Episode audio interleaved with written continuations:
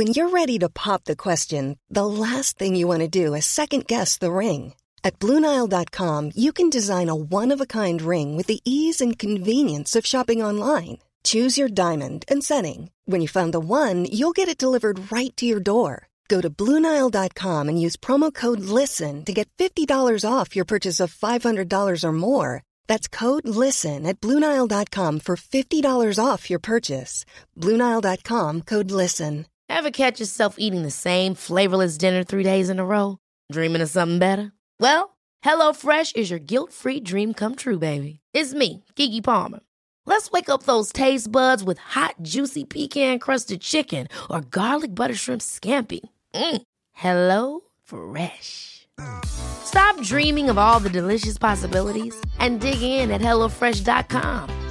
Let's get this dinner party started. Ryan Reynolds here from Mint Mobile. With the price of just about everything going up during inflation, we thought we'd bring our prices down. So to help us, we brought in a reverse auctioneer, which is apparently a thing.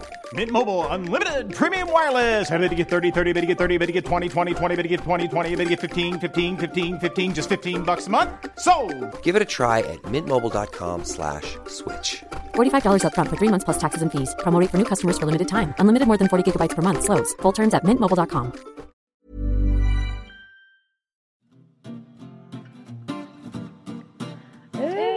mentally yours from Ellen and Yvette.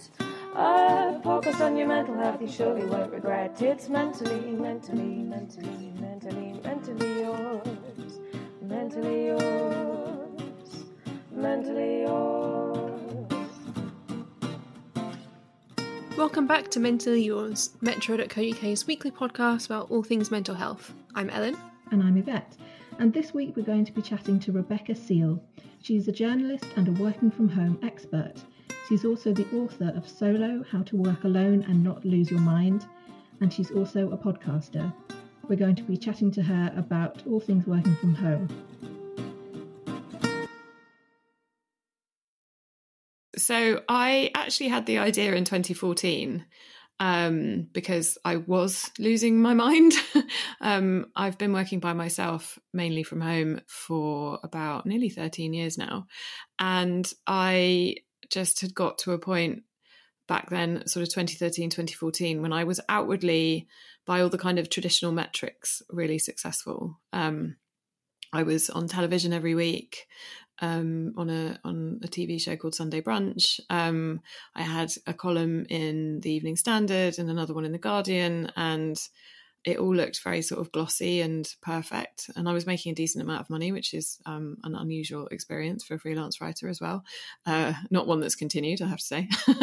Um, and um, I I just hit this wall. I just realised I was completely miserable. Um, everything I was doing was related to work.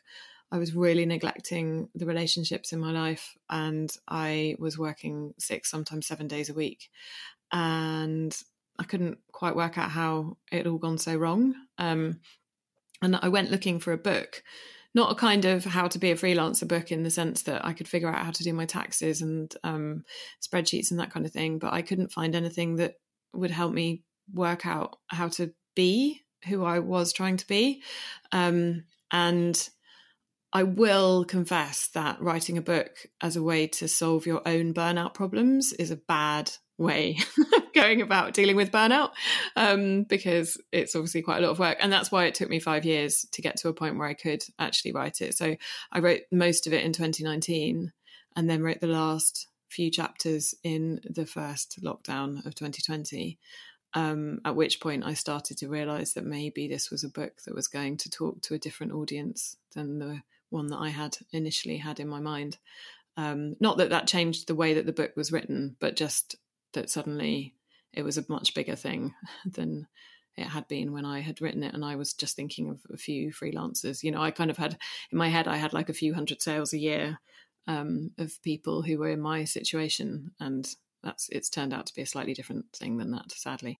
Did you find the answers to your initial questions by writing it because I think I I don't know about you, but I would have been frustrated that I have to write this book and that it doesn't already exist. Yeah, I was really frustrated. I mean, that was fundamentally the the the kind of driving force behind it. I was I was frustrated and surprised because there are so many of us doing this stuff, and there is a lot more out there now than there was back in 2014.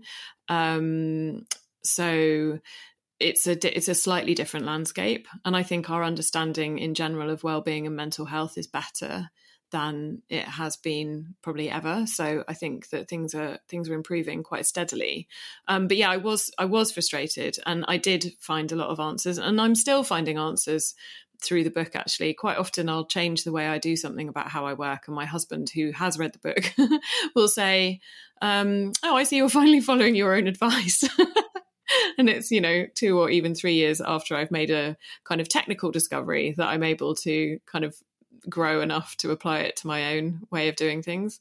So it continues to it continues to be revelatory. And i think the fact that i now have a podcast um, called the solo collective which is again all about having conversations around how we manage to work on our own and cope with all the stuff around that i think that has also been kind of um, very useful for me and hopefully for other people. But fundamentally, it's been really, really helpful for me to have these in-depth conversations with people about how to do this stuff. Um, and and I think as well, it's important to reflect that we are always a work in progress when we work by ourselves. I mean, this is true of careers in general, but um, you're never going to 100% nail the way that you do it and things will change in your life that mean you have to change the way that you work. So it's a kind of ongoing process that's never really finished. What are some of the key bits of advice? I'm not to kind of completely spoil your book or anything, don't worry. but we'd love we'd love to get sort of some some tips. And i'd love to get some tips. To be honest this is just me wanting to get advice on to you know how to how to do this whole thing better really. But i'm sure lots of listeners will feel the same yeah, um, yeah, absolutely. I mean, there's tons of things, so um, let's just squeeze in as many as we can. Um, so, one of the things that I think quite a lot about are the spaces in which we work. Um, and I guess I'd like to preface this by saying, um, you know, there's been a bit of blowback about people um, advising people to sit by a window when they do their work and things, and, and people saying, you know, that's not going to solve the mental health crisis. And that's true, it's not. These are small steps that we can take to bolster our kind of base level mental health. They're not going to solve massive problems like depression or the loss that we've all experienced to varying degrees um, during the pandemic. And I, I think it's important to say that I'm not trying to package this as though if you just move your desk everything will be fine. Um, there are lots and lots of incremental things that we can do, which make a kind of make a big difference in a kind of in the round. Um, but also, it's hard to do them if you're feeling really stuck um, and you're feeling kind of mired in all of this stuff. Then it's hard to make changes, and so making them gra- gradually and um, slowly is a really is a much better way of making habit changes stick rather than being like I'm going to change everything, totally going to change all the things that I do, which is very much my way of doing things to be kind of grand and faddy much and same. yeah, do something that sort of stays around for like 48 hours or a week if you're really lucky, but fundamentally just you go back to your old ways. So, um, so baby steps is definitely a good way forward and, and kind of having medium sized expectations in terms of what they're going to do for you. But, um, so yeah, uh, one of, one of the things is, um, the space in which we work. And obviously that can be really variable for different people. I've worked on the kitchen table, I've worked in my bedroom and, um, I now I'm lucky enough to have an office, but you know, we're all trying to figure out our spaces in often quite difficult circumstances. So, um, things that you can do if that's the case, y- yes, move your working space near to a window. That is a very that's a very important bit. One of the problems with, in fact, modern day office design as much as working in your gloomy spare bedroom or in a basement flat is that we're deprived of natural light. And natural light has a huge impact on our well being in terms of the way that it governs both our circadian rhythms, but also our ultradian rhythms, which are the 90 minute peak and trough, or roughly 90 minute peak and trough energy flows that we have during the day. Um, and that's why most of us can't really work for longer than about 90 minutes without needing a break. And a lot of us need a break much quicker, much quicker than that. Um, and so, if you allow yourself to have access to natural light, then those rhythms get governed much more naturally. You'll find that your sleep might improve, that it's easier for you to fall asleep and stay asleep, um, which obviously has a massive impact on how your day goes the next day. Um, but also, you might find that you need less, less caffeine um, or no caffeine, and that also might help your well being in general in terms of jitteriness. Um, and often, it can help kind of smooth out the rhythms of how we eat. Um, we're not kind of grasping for sugar as an energy fix because our, our body's kind of hormonal rhythms are better governed by access to daylight. And if you can't do that, if you can't work near a window, then getting out into the daylight in the morning and middle of the day, or and or middle of the day, is really useful as well. Um, because again, you just flood your system with daylight, and all of the kind of hormone responses that your body has go off um, in the right way. So that's that's quite a big deal. Um, I also think that biophilic design is a really interesting thing to look into, which is about, I'm sure you've covered this on the podcast before, but it's all about how to um, bring the inside. Uh, bring the inside out no bring the outside inside. Um, and so i have changed my setup. So i no longer work on a white plasticky ikea desktop on a trestle. Um, i have a bit of uh, sort of natural wood. It's really cheap. It was just a bit of um, birch ply i think that i got from a builder's merchant and put some varnish on. Um, but it's it, I have natural textures and natural looks all around me. So wood, plants. I, I, have a fleece, like a fleecy rug thing that goes over the back of my office chair. As many of those sort of hard edges and corners are softened. And I think one of the great things about working on your own and by your, um, and especially if you're working from home, is that you can create your system, you can create your setup, and it doesn't have to replicate the horrible cold, white, grey, shiny, black sort of office environment that many of us worked in when we worked in offices. Um, you don't have to have everything chrome and kind of cold, and so that that can really help. Um, obviously, plants are well documented as a way of kind of soothing the brain. The fractal patterns in leaves and foliage are really good for our brains. There's been quite a lot of research in how we find the soothing nature quite similar to listening to music. Um, so, and you can, you know, surround yourself with scents that you love, with textures that you love, colors that you love. You know, you don't necessarily have to paint the walls, but you could have a nice cushion that you really love the colors in. Um, you know, pictures of people you care about. And if you can't be outside, then you can have pictures of, uh, with the sky in on your walls or seascapes. Um, all of those things have been shown really powerfully to have an impact on our well-being and levels of creativity and stress so kind of building that space for yourself is a really powerful thing and if you can't um, if you can't have it up permanently then have a box with all the nice things in and all your work and hide it away at the end of the day. One of the things which is really complicated about working in the same space that you live in is that often your work is really visible in the times when you're not supposed to be working. It's an issue with smartphones as well that we all know. And so if you can kind of segment things by hiding them, and even if you throw a sheet over it, that, you know, that is powerful too if you're working in your bedroom at the end of your working day, chuck a sheet over your computer if you can't put it away, so that you're doing something symbolic and kind of emblematic for your brain that shows that it that work is done and it can shift into the home mode of being rather than the work mode. Um, that you know i've i've this sounds like a really funny thing to advise people to do but i've advised a lot of people in workshops and talks to do it and the feedback i get is always like wow i didn't realize that that would really that putting stuff in a box at the end of the day was going to be so powerful but it, it really is. It's a small step that's quite sort of um, manageable to do. Um, but i mean i don't know i could go on and on. There's so many things in the book. Do you want to you can honestly, you can guide me in, in particular directions if you no, want rather keep, than honestly keep going. Okay i'll just i'll just stream with consciousness um, I mean, the other thing that I think people um, find useful is, I mean, we can talk until we're blue in the face about boundary setting, um, but it's really, really hard to do. And um, if I'm totally honest, it wasn't until I had kids and my boundaries were imposed upon me, like that I have to do the school drop off and school pick up and that kind of thing, and I only get to work in certain bits of the day. It wasn't until then that I really grasped like firstly how important they are and secondly actually to how to have them. Certainly before, when I was in my sort of more burned out state, I was just working and working and working, or messing about on the internet and then working at like 10 p.m. to meet a deadline. Um, and so, if there are ways that you can create like a fluid structure, because I think um, more and more we're realizing that kind of micro routines and really rigid structures often just make us feel like failures because they're impossible to hold onto every day. There's no such thing as a perfect routine that allows you to have the perfect working day. You might have like an alchemical moment where that actually does happen, but you won't be able to recreate it and you probably won't know why it happened. um, but having a start point and an end point is really helpful. Um, and if they can be bounded by some kind of requirement that you are somewhere else, like a meeting with somebody or a class that you've got to attend or whatever, then I, I find that quite useful, kind of imposed endings. Um, and I find it really hard to start and really hard to stop once I've started. Um, so I fully identify with anybody who agrees with that. Um, I think having some rituals around where you start and and or kind of creating them if you don't already have them is a really helpful thing to do. So for me, it's like two cups of decaf coffee.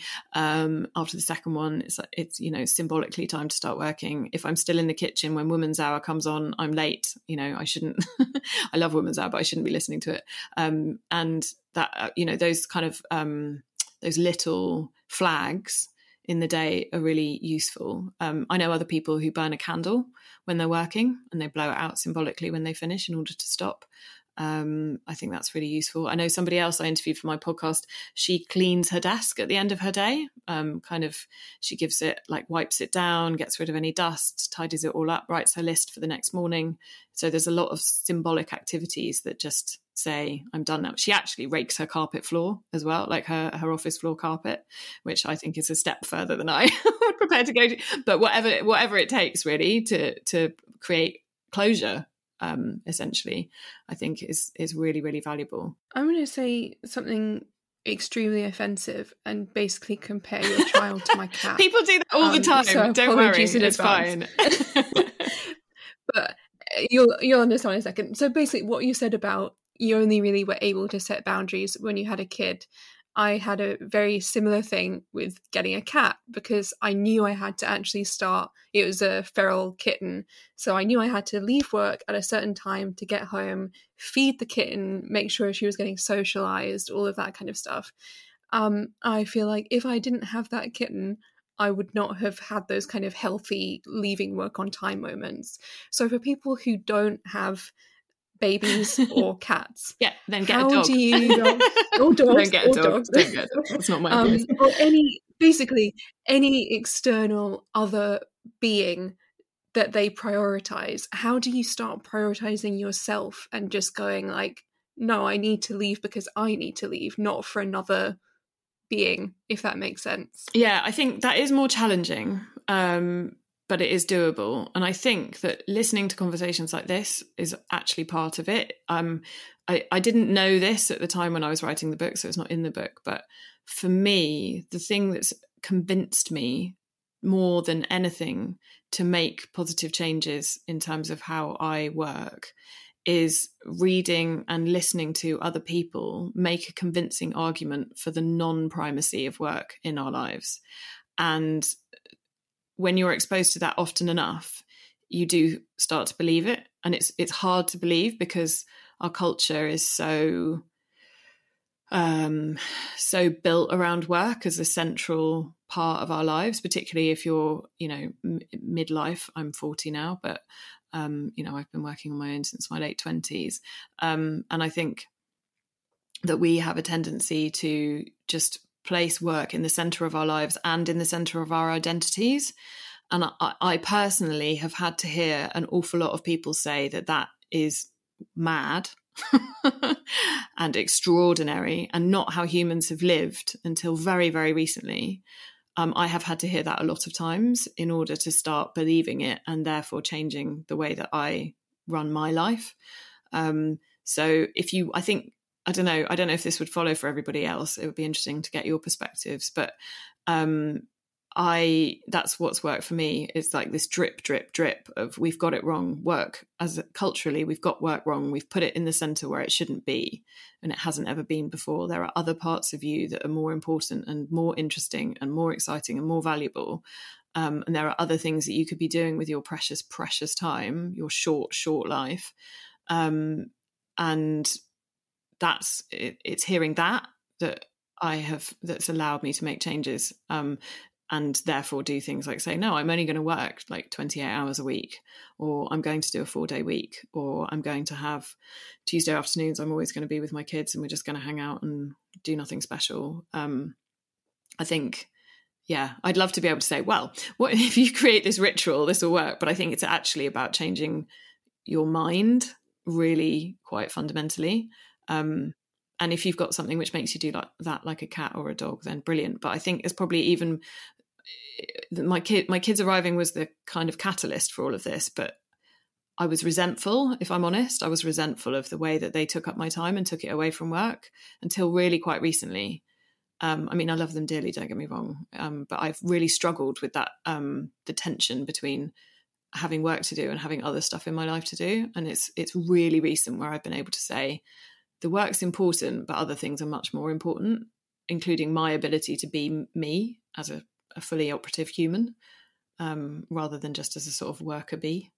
If how do you feel about that? I'm interested because I think I'm very much still in the unhealthy stage of being like, no, my work is who I am and like what mm. I do, and I think I still need more convincing, essentially. Mm. Yeah, it's it's a tricky one, really. I mean, and it, as you were sort of talking about that, Rebecca, I was kind of thinking, yeah, because it's one of these things that people often say nobody on their deathbed sort of says, "Oh, I wish I'd worked longer hours. I wish I'd worked harder." You know, it's it's always the opposite, and and we'll hear that. I've heard it loads of times, but you that doesn't really sink in.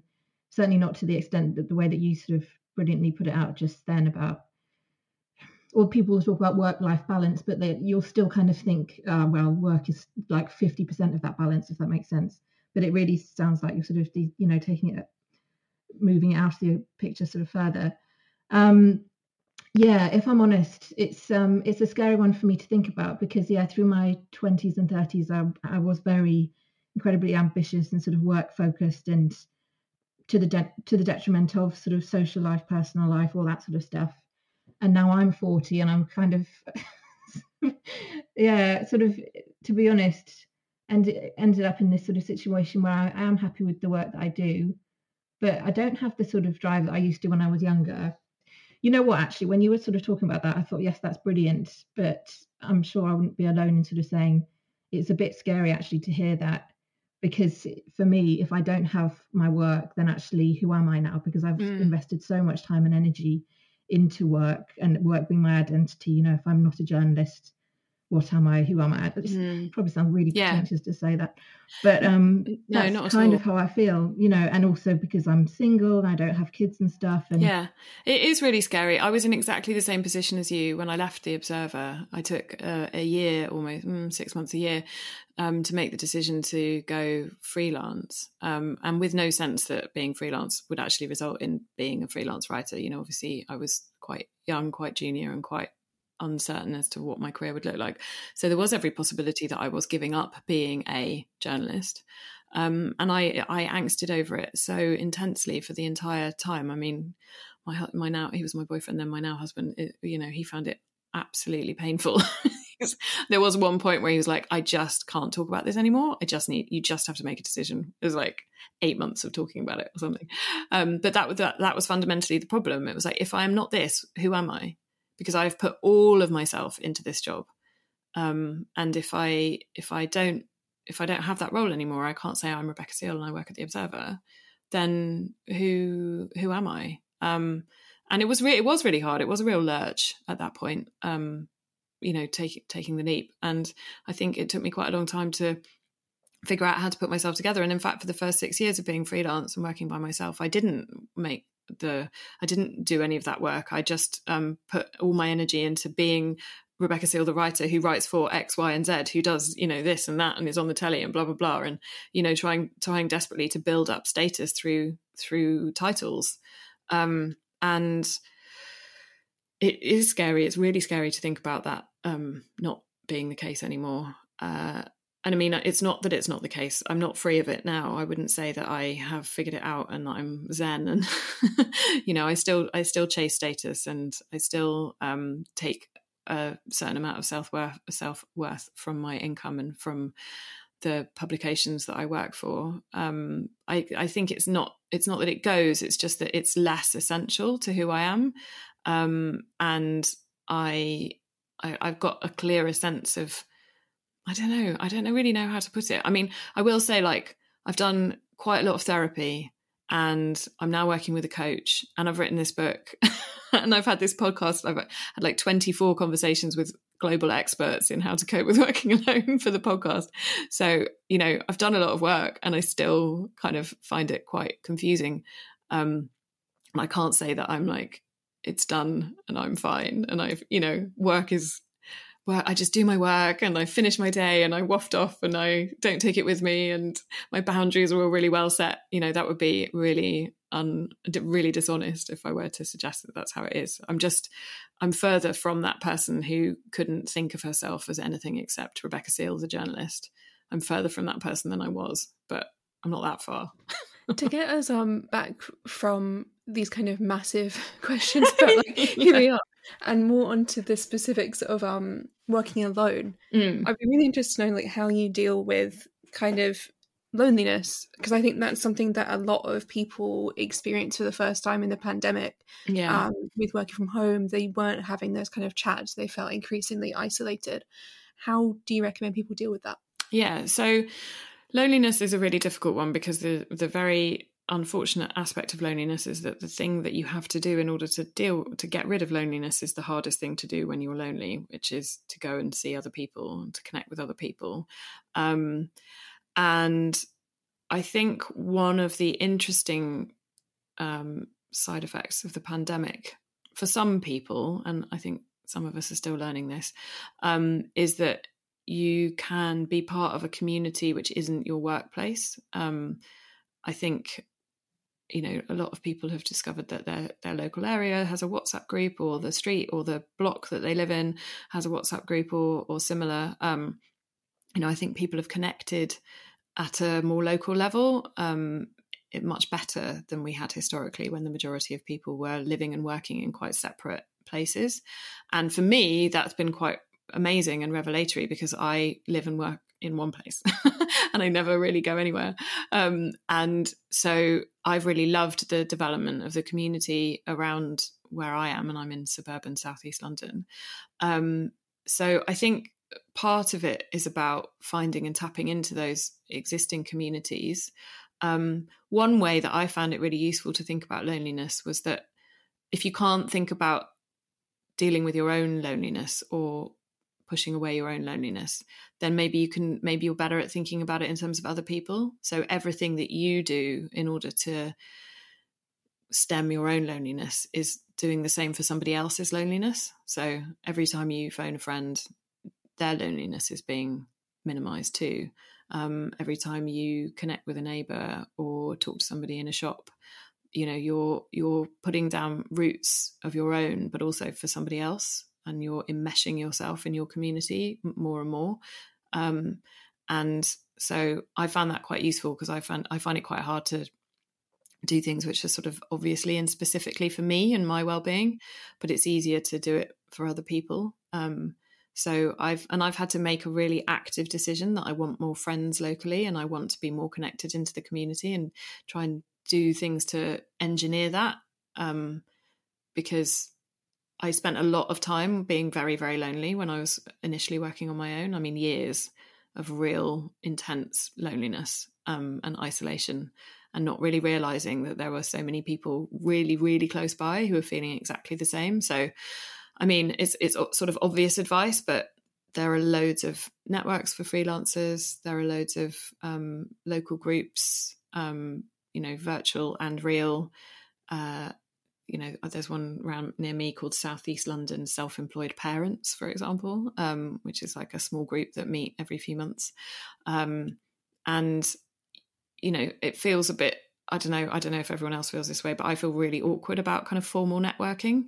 Mm-hmm. I'm, I'm sort of a bit crap, that kind of thing. Um, but the value of it can be so enormous. But if you, if you really don't want to do the formal stuff, then, I mean, for example, I had quite a lovely experience last week when a writer who I used to know quite well, but probably hadn't seen for six or seven years, um, emailed to say that she was now living fairly locally and would be like to meet for a coffee. And I sort of did that thing of like, I'm too busy. I've got far too much on. I can't possibly manage this. I've got to prepare for all these things and blah, blah, blah. And I don't know where I found the kind of energy to be like, no, I'm actually going to make time for this. But we sat down and we talked, and it was really lovely to see her. She's really great, but she also happened to completely by surprise have loads of really great advice for a particular sticky problem that I've got in my work life at the moment, which I wasn't wasn't why I went to see her or anything. So there's there's all these unintended beneficial consequences that can happen from making these small connections. The other thing I would say about loneliness is really be wary of the trap of convenience because the the convenience culture that we live in, and I've stolen that word from Oliver Burkeman, that phrase, um, but uh, convenient the convenience culture we live in teaches us to behave as though if something's convenient, it's an automatic good. And it's really convenient to buy your stamps online, but it means you don't leave the house. And it's really convenient to order your food to arrive at your front door, but it means you don't go anywhere to get your food. Um, and and that you know that has all kinds of negative unintended consequences.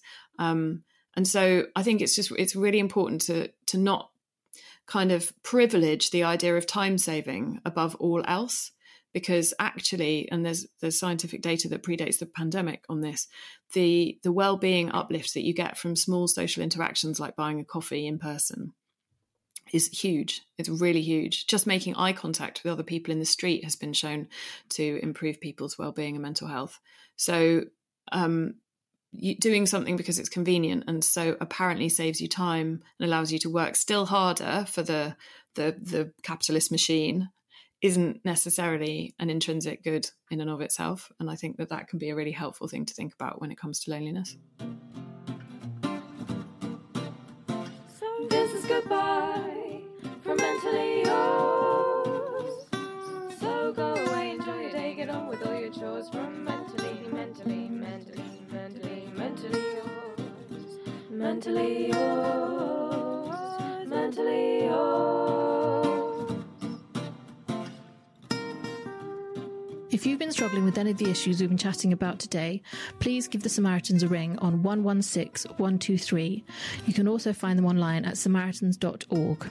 You can find us online. We have a Twitter account, which is at Mentally YRS, and you can also join our lovely Facebook group, which is simply called Mentally Yours. See you next week.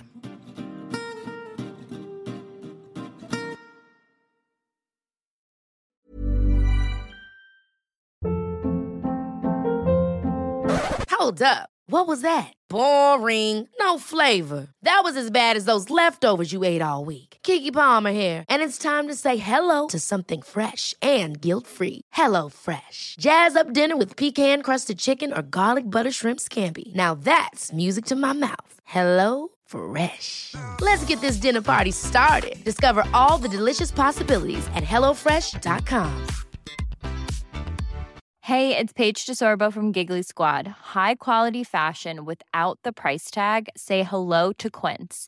I'm snagging high-end essentials like cozy cashmere sweaters, sleek leather jackets, fine jewelry, and so much more. With Quince being 50 to 80% less than similar brands.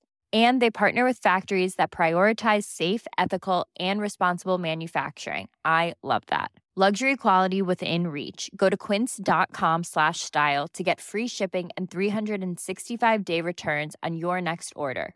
Quince.com slash style.